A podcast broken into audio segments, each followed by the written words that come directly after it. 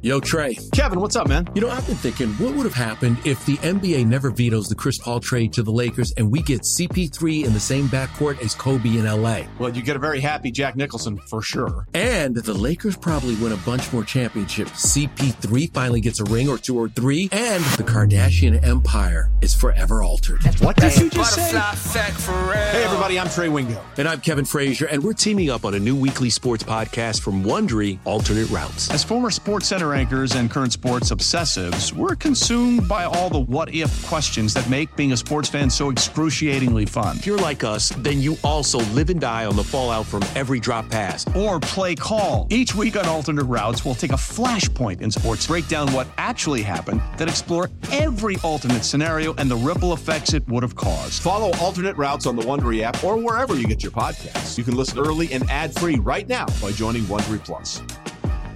It's You Better You Bet, presented by BetMGM. Hour number two on a wonderful football Wednesday. Nick Kostos, Ken Barkley, and you here on the BetQL network. Great to welcome in our audience right now watching the show on Stadium. We sincerely appreciate you hanging with us. We're going to keep you wagertained here for the next two hours. It sounds like so slimy when that comes out of my mouth like that, but it's kind of a good line, right? Keep you wagertained for the next couple Keep you hours. wagertained. Yeah, you like it?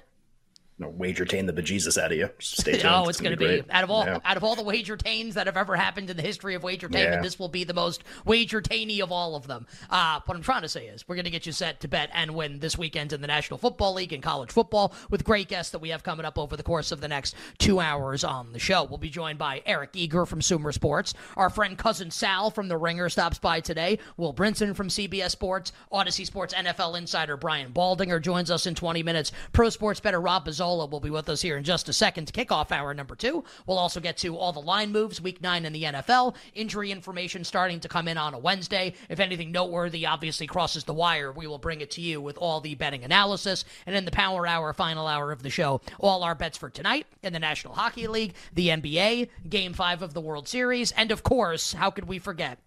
the AO Technology Championship, a Tiger Woods designed course at El Cardonal at Diamante in Cabo San Lucas, Mexico. All our golf bets as well in the final hour of the show. But joining us right now, Pro Sports Better, our good friend Rob Pizzola to break down week nine in the National Football League. Rob on Twitter at Rob Pizzola. You got to check out Rob's uh, sports betting content company, The Hammer, on Twitter at The Hammer HQ.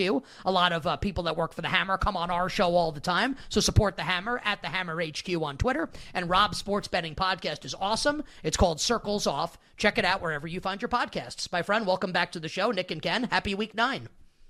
Happy week nine. I, I love the the ad that plays before the show, Nick, where you're like every play in every game impacts you in like some shape or form. And we'll get to this week's games in a second, but we talked about Rams Cowboys last week. It was the first series of the game. All right. It was there was a sack on the first play of the game. Rams got a sack. Tony Pollard run. It's a third and eleven, and there is an illegal hands to the face penalty in the secondary from one of the Rams defenders, like pushing CeeDee Lamb off to the next level, and automatic first down.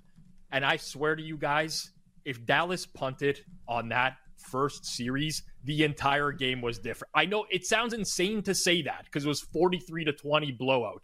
But if Dallas punted on that drive instead of going the entire length of the field and scoring a touchdown, it's a completely different game. So that really hit home with me, and I had to mention that off the top.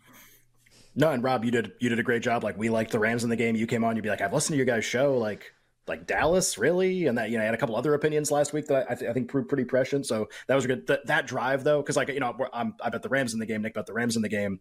It's very rare to see touchdown drives where the opposing defense records three sacks on the drive and the offense still scores. Like you just never see that basically. So that happens, and I'm just like, well, what's going to happen when they stop sacking him?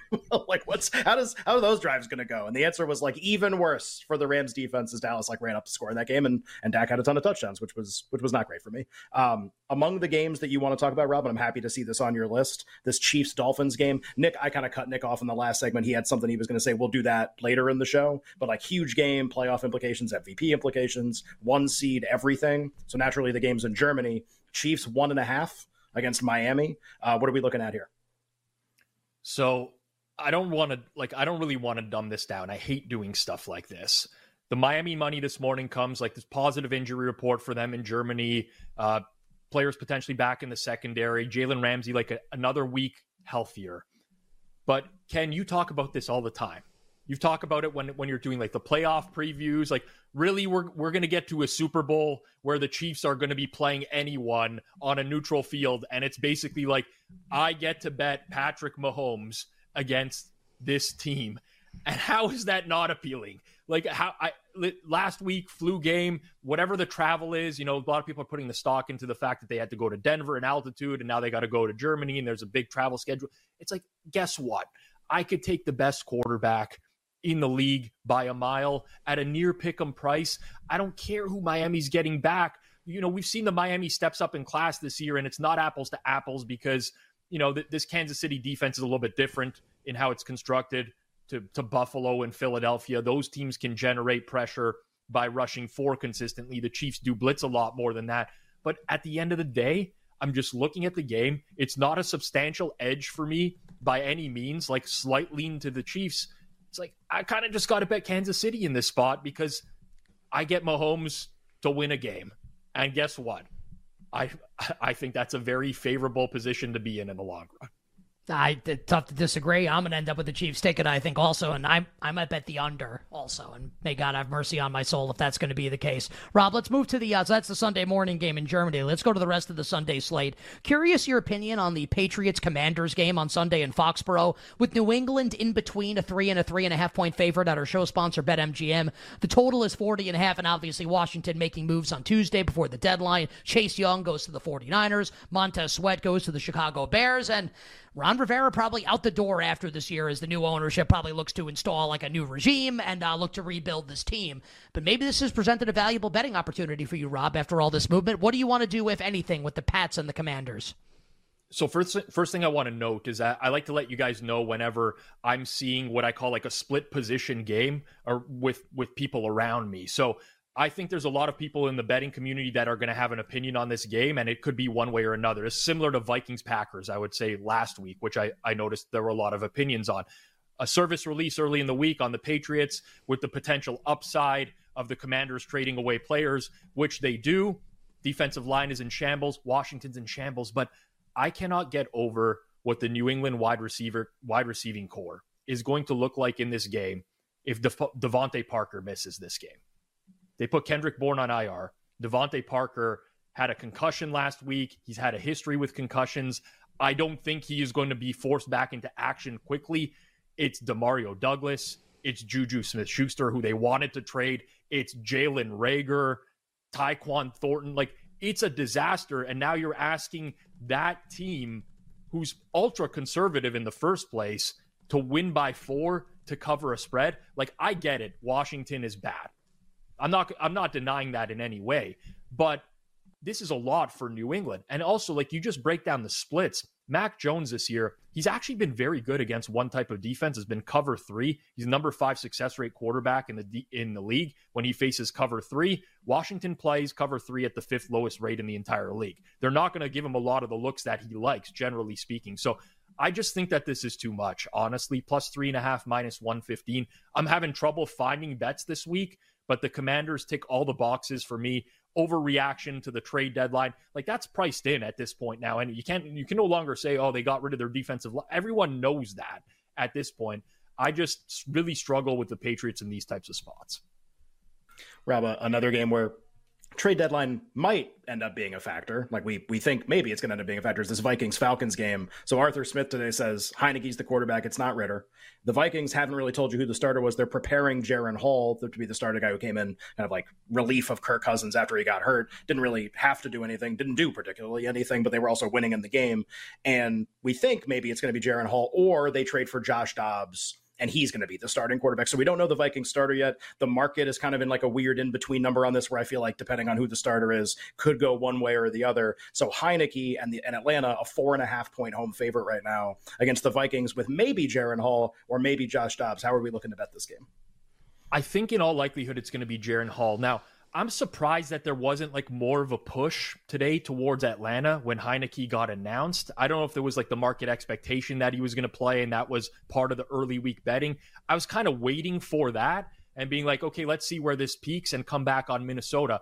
I'm interested in the Vikings in some capacity, but not really at this number. Look ahead line in the game was Atlanta minus one.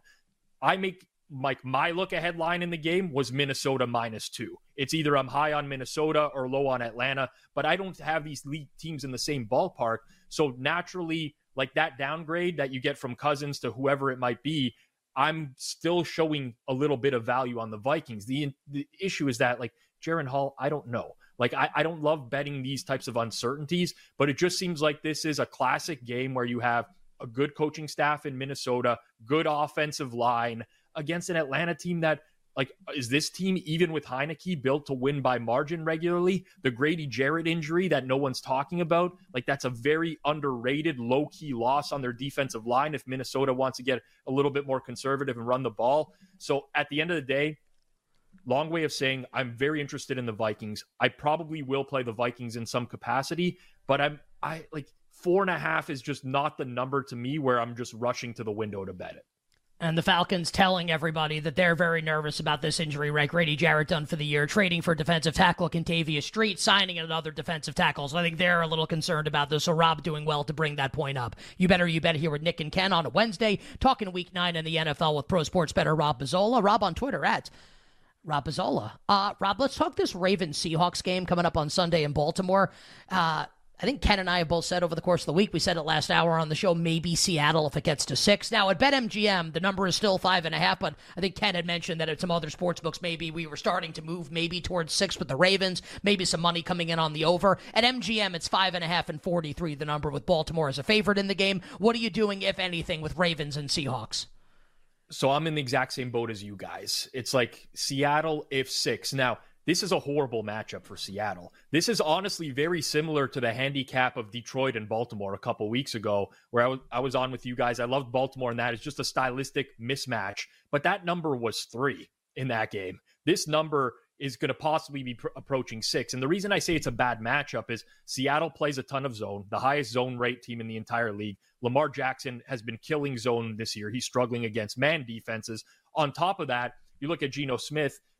I, I mean, the Ravens don't play the same level of man coverage and cover one as Geno saw last week against Cleveland. Remember last week, after they got out of the scripted drives, the Seahawks couldn't move the ball the rest of the game. And that's been the issue with Geno playing man defenses. The Ravens will mix in a lot of man, their top 10 man coverage rate. So I don't love the matchup for Seattle, but at some point we have to draw a line in the sand and say, okay, we've gone a little bit too far in the span of uh, of three weeks now, we're getting Ravens minus three at home to potentially a minus six at home to Seattle. Detroit and Seattle in the same ballpark for me. Detroit's slightly better. I don't want to say that they're not, but uh, I'm in the exact same boat as you guys. Seahawks sixes start to pop, and it's going to be uh, in consideration for me. Right. We had some news in the first hour of the show. Maybe that wasn't that surprising. People who watched the Bills game last week saw Josh Allen a Thursday against Tampa, saw Josh Allen like kind of go to the medical tent very briefly, like his shoulder hurt, come come back out and play in the game and played pretty well. But Buffalo ended up winning and, and like somehow not covering at the end of that game. And so we, we get to this week. It's like, all right, like, well, what's going on with the Bills? Josh Allen doesn't practice today. Now it, it's Wednesday. Like this doesn't have to be indicative of anything. The Bengals were already favored by about two, two and a half in the game. And that's basically where we are right now. Like not a ton of movement on the board yet now, obviously, if Allen continues to not practice, then this this board's going to light up a little bit, and and the Bengals are going to get bet a little bit. But for right now, we can kind of assume Allen's probably going to play, but maybe not 100. percent Bengals a short favorite off the win over San Francisco last week. Uh, what do we like here with the Bengals hosting the Bills? So the Bengals in some capacity, but with the injury report today and the fact that there wasn't a move back towards Cincinnati with Josh Allen being, you know, on the injury report like you mentioned, Ken, I don't know about timing. I have a sneaking suspicion Buffalo is going to draw a ton of money in this game because typically, and this is not foolproof, but when you get these games where the line the next week is so far off the look ahead from the week prior, typically speaking, what tends to happen is that line goes back towards what the look ahead was. I remember a similar game between the Bills and the Steelers a few years ago where this happened as well. And then the Bills ended up smoking the Steelers in that game. Uh, this famous last words throw your priors out the window on Cincinnati. Like that was you last it. week. What, that was that was like, your big what, thing last week. You were right. Yeah. Like what, what, It doesn't matter. They're they're calling designed running plays for Joe Burrow now. The guy's hundred percent. They and like I don't like to to typically buy high on a team, but I don't even know that the Bengals have reached the highest point yet. Like they're better than Buffalo as constructed right now. Buffalo has so many defensive injuries. On top of that, look at what the Bengals did to the Bills last year. Obviously, not two full games because of the Damar Hamlin situation, but they moved the ball up and down the field on the Bills defense. They had no answer for it in any of those games while that was going on. So I'm very interested in the Bengals here. This is not the buy point for me. I still think there's I still think Buffalo money is coming in this game, and it'll be like a sharp versus squares type of game, in my opinion. But give me the Bengals. I, I think that uh, they're the they're the valuable bet. Ten seconds here. Monday Night Football. Chargers Jets. Under. I, I mean, too many points. Forget about the primetime under stuff, but the Jets are going to have tr- trouble moving the ball. The Chargers are like this dink and dunk offense now, not conducive to overs, obviously. So under 41. I'll bet down to 40 already. Keep going. Uh, Giants or Raiders? Who wins on Sunday? Five seconds. Uh, Raiders. Raiders. Raiders win. O'Connell, All right, we'll baby. talk to you later. All right, get the hell out of here. Uh, by the way, Antonio Pierce just confirmed that Aidan O'Connell's the QB for the rest of the season. Rob is on Twitter at Rob Pizzola. His sports betting podcast is Circles Off, and his sports betting content company is The Hammer. Follow them on Twitter at The Hammer HQ. Rob, wishing you best of luck with your bets this weekend. Coming up next, Audacy Sports NFL insider Brian Baldinger joins Nick and Ken talking Week Nine in the NFL.